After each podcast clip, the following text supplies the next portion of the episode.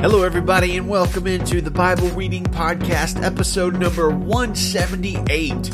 Today's big Bible question, is the salvation of Jesus really and truly free? I mean, surely there's strings attached, right?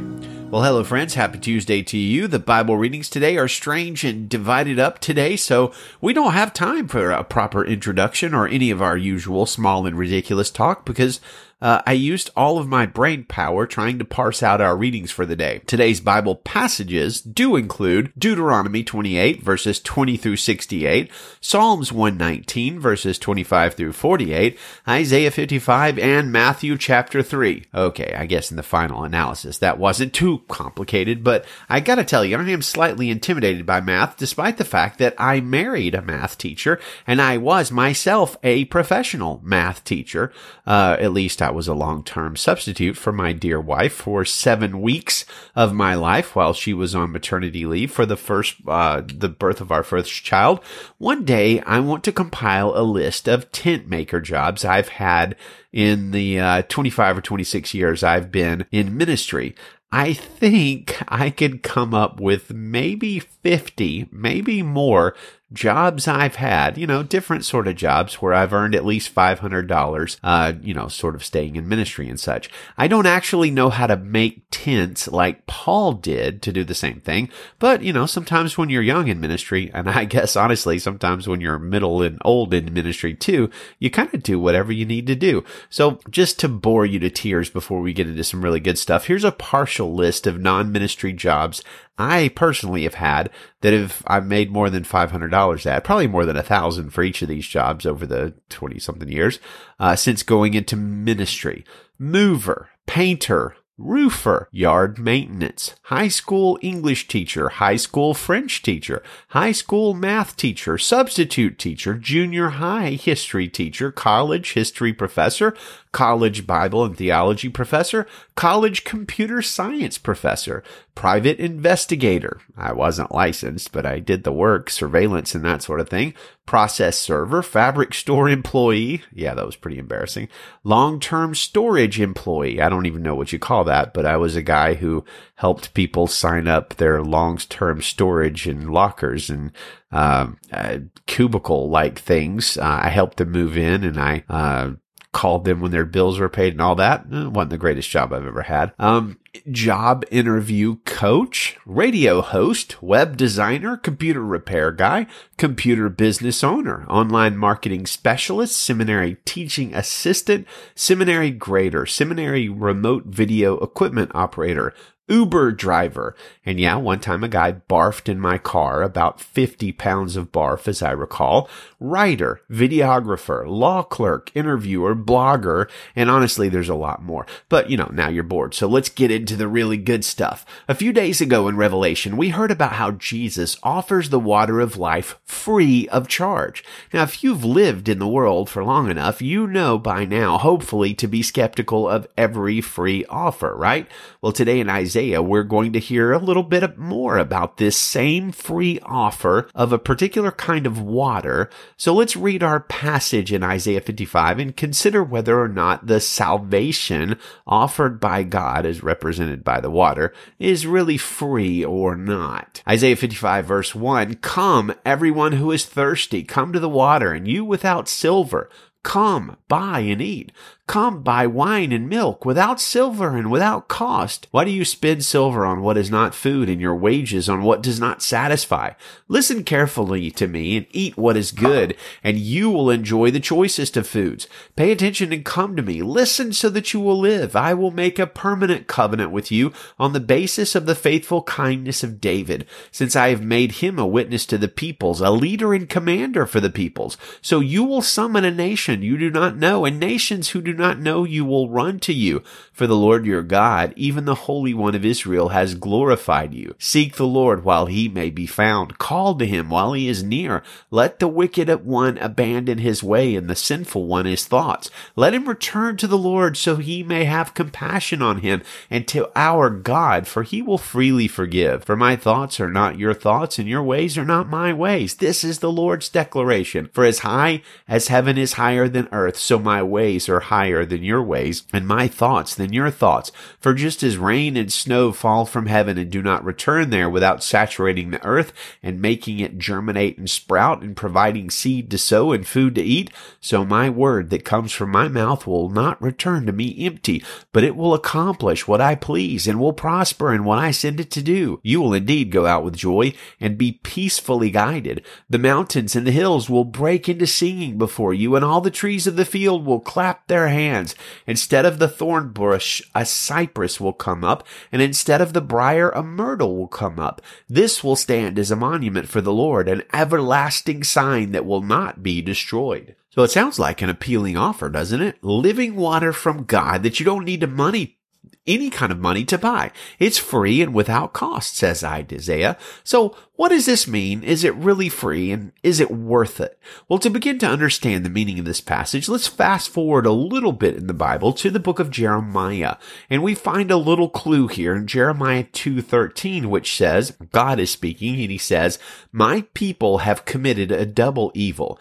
They have abandoned me, the fountain of living water, and they've dug cisterns for themselves, like wells, cracked cisterns that cannot hold water." So living water comes only from God. We can't make it ourselves. We can't dig wells to find it. We can't have big things to hold on to it. We can't produce it ourselves. And we, as we keep going in the Bible, we get a further little clue in John chapter four, thirteen and fourteen, where Jesus says, "Everyone who drinks from this water will get thirsty again," referring to the water at the well in Samaria. But, verse fourteen, "Whoever drinks from the water that I will give him will never get thirsty again. In fact, the water I will give him will become a well of water springing up in him for eternal life." So we found out here that this living water from God is both free and eternally fulfilling in some sort of way. As we kind of going along, we're finding out the offer sounds better and better, but you know, no one rides for free, right? And something this good can't possibly uh, be as good as it sounds. Well, let's keep going. I think we kind of get a bigger clue into this living water situation in John chapter seven, verse thirty-seven, where Jesus says, "On the last and most important day of the festival, Jesus stood up and cried out, 'If anyone is thirsty, let him come to me and drink. The one who believes in me, as the scripture has said, will have streams of living water flow from deep within him.' He said this about the Spirit. Those who believed in Jesus were going to receive the Spirit, for the Spirit had not yet been given because Jesus had not yet been glorified."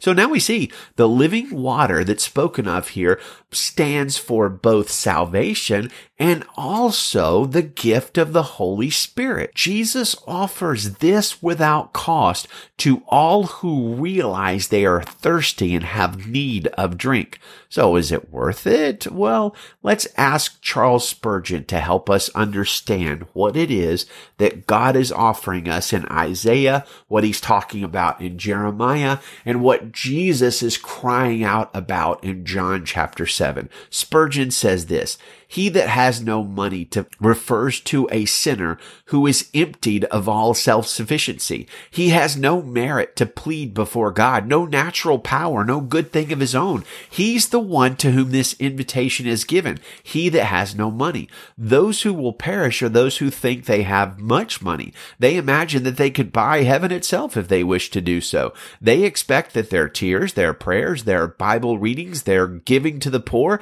their respectability, their church attendance or their chapel goings, their observances of the Bible, and so on, will procure them a seat before the eternal throne of God.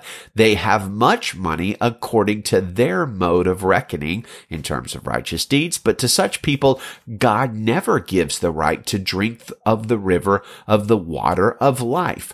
Unless his grace should prevent it, they They will perish with all their supposed wealth and go down like the rich man in the parable to lift up their eyes in hell, being in torments because they're trusting in their righteous deeds and not in Jesus. But if you, dear friend, have nothing of your own, no merit, no power, no strength, no atom of anything that can recommend you to God, there comes to you the gracious invitation of our text. To everyone that thirsts, you who are old, you who are young, you who are rich, you who are poor, you who are educated, uneducated and you who are illiterate, you who earn your bread by the sweat of your brow and you who gain it by the sweat of your brain. Everyone that thirsts, come to the waters. And if you have no money, you are bidden again to come and buy wine and milk too, without money and without price. This invitation is most abundant in its provision. A thirsty soul needs water, and it's already provided. All that your soul can need is provided in the covenant of grace. God has not to make a feast for you. His oxen and fatlings are killed, and he has sent out his servants to say to you, come, for all things are now ready. Everything is already ready except for yourself. The fountain filled with the blood of Jesus is ready. The robe of righteousness is ready. The ring for your hand, the shoes for your feet, the music, and those that shall make merry with you are all ready and waiting. There is no unreadiness in the kingdom of God's grace. The feast is ready. The unreadiness is all in your poor, unready soul. Notice, too, in our text that there is not only water provided, provided for the thirsty, but there is wine for those who are not only thirsty, but so faint and weak that they have no power to drink. Well then, here is some wine to revive them. They're faint, they're feeble, but God's grace shall be as a strengthening medicine to them, to put new life into them. The grace of God is not only a blessing to you who feel that you can receive it, but to you who seem utterly powerless. It gives the power which enables you to receive itself. The text also speaks not only of wine, but of wine and milk. If you are such a little child that you can't endure wine, maybe it's too strong for you, then here is milk, milk for babies. And if that were not enough, says Spurgeon, the Lord further says to us, eat what is good and let your soul delight itself in its richness. You are invited to buy and eat, so both food and drink are provided for you. In fact, poor sinner, all you can desire or need for the benefit of your immortal soul, you will find treasured up in Christ. There's nothing that is needed to make you fit for heaven except for what you find in Christ. He will be both Alpha and Omega to you, the first letter of the alphabet of grace and the last letter of its triumph and glory. You shall find Christ to be food suitable and convenient for the nourishment of your spiritual nature. You strong men can buy and eat, for in the gospel there is an abundance of strong meat provided for you, and you weak ones can buy wine and milk, for here is the reviving cordial and also the strengthening milk from the breast of divine love, all ready for you. So you see, there is abundant provision for you, and where God is so liberal with his provision, shall we hold back in our desires? Well, I love Spurgeon. I mean, for one, mighty man of God. For another, uh, he's pretty much C S Lewis level in terms of his ability with the spoken word. And man, does he point us to Jesus well in this passage. So friends, are you thirsty now? Come without price or without hindrance to the table of Jesus. Seek him and live. Look to him and live.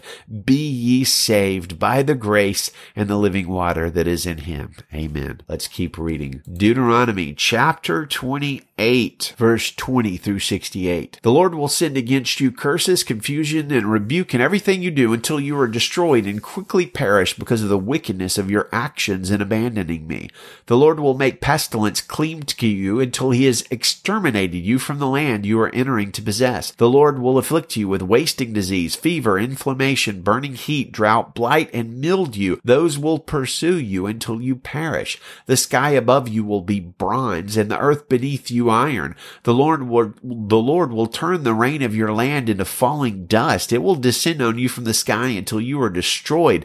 The Lord will cause you to be defeated before your enemies. You will march out against them from one direction, but flee from them in seven directions. You will be an object of horror to all the kingdoms of the earth. Your corpses will be food for all the birds of the sky and the wild animals of the earth, and no one to scare them away. The Lord will afflict you with the boils of Egypt, tumors, a festering rash, and scabies from which you cannot be cured. The Lord will afflict you with madness, blindness, and mental confusion, so that at noon you will grope as a blind person gropes in the dark. You will not be successful in anything you do. You will only be oppressed and robbed continually, and no one will help you.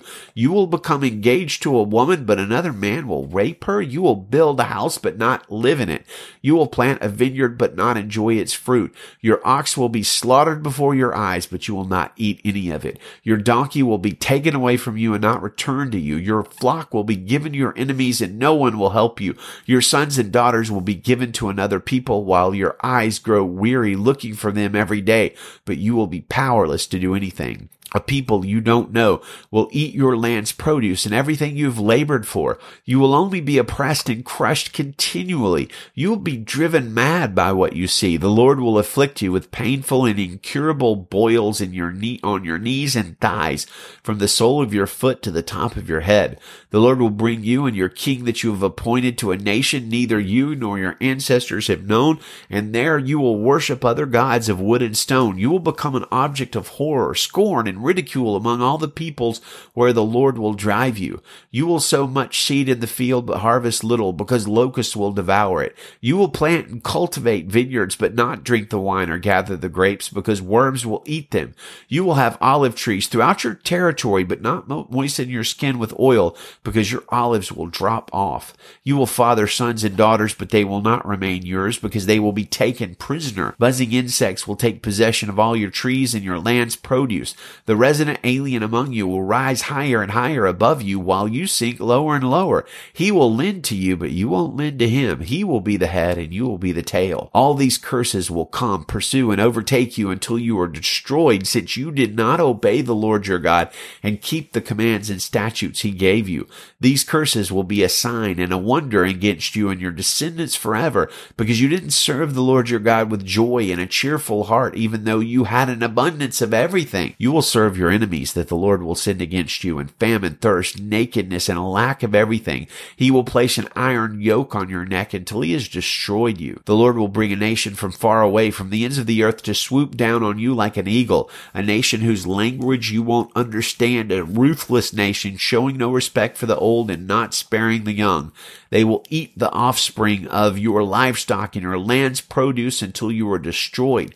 They will leave you no grain, new wine, fresh oil, young of the herds, or newborn of your flocks, until they cause you to perish. They will besiege you within all your city gates until your high and fortified walls that you trust in come down throughout your land. They will besiege you within all your city gates throughout the land the Lord your God has given you. You will eat your offspring, the flesh of your sons and daughters the Lord has given you during the siege and hardship your enemy imposes on you. The most sensitive and refined man upon you, among you, will look grudgingly at his brother, the wife he embraces, and the rest of his children, refusing to share with any of them his children's flesh that he will eat, because he has nothing left during the siege and hardship your enemy imposes on you in all your towns. The most sensitive and refined woman among you, who will not venture to set the sole of her feet on the ground because of her refinement and sensitivity, will begrudge the husband she embraces, her son and her daughter, the afterbirth that comes out from between her legs, and the children she bears, because she will secretly eat them for lack of anything else during the siege and hardship your enemy imposes on you within your gates. Good heavens. If you are not careful to obey all the words of this law, which you are, which are written in this scroll, by fearing this glorious and awe-inspiring name, the Lord your God, he will bring wondrous plagues on you and your descendants, severe and lasting plagues, and terrible and chronic sicknesses. He will afflict you again with all the diseases of Egypt which you dreaded, and they will cling to you. The Lord will also afflict you with every sickness and plague not recorded in the book of this law until you are destroyed. Though you were as numerous as the stars of the sky, you will be left with only a few people, because you did not obey the Lord your God. Just as the Lord was glad to cause you to prosper and to multiply you, so he will also be glad to cause you to perish and to destroy you. You will be ripped out of the earth, out of the land you are entering to possess. Then the Lord will scatter you among all peoples from one end of the earth to the other, and there you will worship other gods of wood and stone, which neither you nor your ancestors have known. You will find no peace among those nations, and there will be no resting place for the sole of your foot. There the Lord will give you a trembling heart, failing eyes, and a despondent spirit. Your life will hang in doubt before you. You will be in dread night and day, never certain of survival. In the morning you will say, if only it were evening, and in the evening you will say, if only it were morning, because of the dread you will have in your heart, and because of what what you will see. The Lord will take you back in ships to Egypt by a route that I said you would never see again. There you will sell yourselves to your enemies as male and female slaves, but no one will buy you. Ugh, Lord, have mercy. Psalm one nineteen, twenty-five through forty-eight. My life is down in the dust. Give me life through your word. I told you about my life and you answered me. Teach me your statutes. Help me understand the meaning of your precepts so that I can meditate on your wonders. I am weary from grief. Strengthen me through your word. Keep me from the way of deceit and graciously give me your instruction. I have chosen the way of truth. I have set your ordinances before me. I cling to your decrees. Lord, do not put me to shame. I pursue the way of your commands, for you broaden my understanding. Teach me, Lord, the meaning of your statutes, and I will always keep them. Help me understand your instruction, and I will obey it and follow it with all my heart. Help me stay on the path of your commands, for I take pleasure in it. Turn my heart to your decrees and not to dishonest profit. Turn my eyes from looking at what is worthless. Give me life in your ways. Confirm what you said to your servant, for it produces reverence for you. Turn away the disgrace I dread. Indeed, your judgments are good. How I long for your precepts. Give me life through your righteousness. Let your faithful love come to me, Lord, your salvation as you promised. Then I can answer the one who taunts me, for I trust in your word. Never take the word of truth from my mouth, for I hope in your judgments. I will always obey your instruction forever and ever. I will walk freely in an open place because I study your precepts. I will speak of your decrees before kings and not be ashamed. I delight in your commands, which I love. I will lift up my hands to your commands, which I love, and will meditate on your statute. Matthew chapter three, verse one in the Christian Standard Bible. In those days, John the Baptist came preaching in the wilderness of Judea and saying, Repent, because the kingdom of heaven is come near. For he is the one spoken of through the prophet Isaiah, who said, A voice of one crying out in the wilderness, Prepare the way for the Lord, make his path straight. Now John had a camel hair garment with a leather belt around his waist, and his food was locusts and wild honey. Then people from Jerusalem, all Judea, and all the vicinity of the Jordan were going out to him, and they were baptized by him in the Jordan River, confessing their sins. When he saw many of the Pharisees and Sadducees coming to his baptism, he said to them, Brood of vipers, who warned you to flee from the coming wrath? Therefore produce fruit consistent with repentance, and don't presume to say to yourselves, We have Abraham as our father, for I tell you that God is able to raise up children for Abraham from these stones. The axe is already at the root of the trees, therefore every tree that doesn't produce good fruit will be cut down and thrown into the fire. I baptize you with water for repentance, but the one who is coming after me is more powerful than I. I am not worthy to remove his sandals. He himself will baptize you with the Holy Spirit and fire. His winnowing shovel is in his hand, and he will clear his threshing floor and gather his wheat into the barn. But the chaff he will burn with fire that never goes out. Then Jesus came from Galilee to John at the Jordan to be baptized by him. But John tried to stop him, saying, I need to be baptized by you, and yet you come to me? Jesus answered him, Allow it for now, because this is the way for us to fulfill all righteousness. Then John allowed him to be baptized. When Jesus was baptized, he went up immediately from the water. The heavens suddenly opened for him, and he saw the Spirit of God descending like a dove and coming down on him. And a voice from heaven said, This is my beloved Son, with whom I am well pleased. Amen. Thank you, Jesus. Good day to you, friends. Godspeed.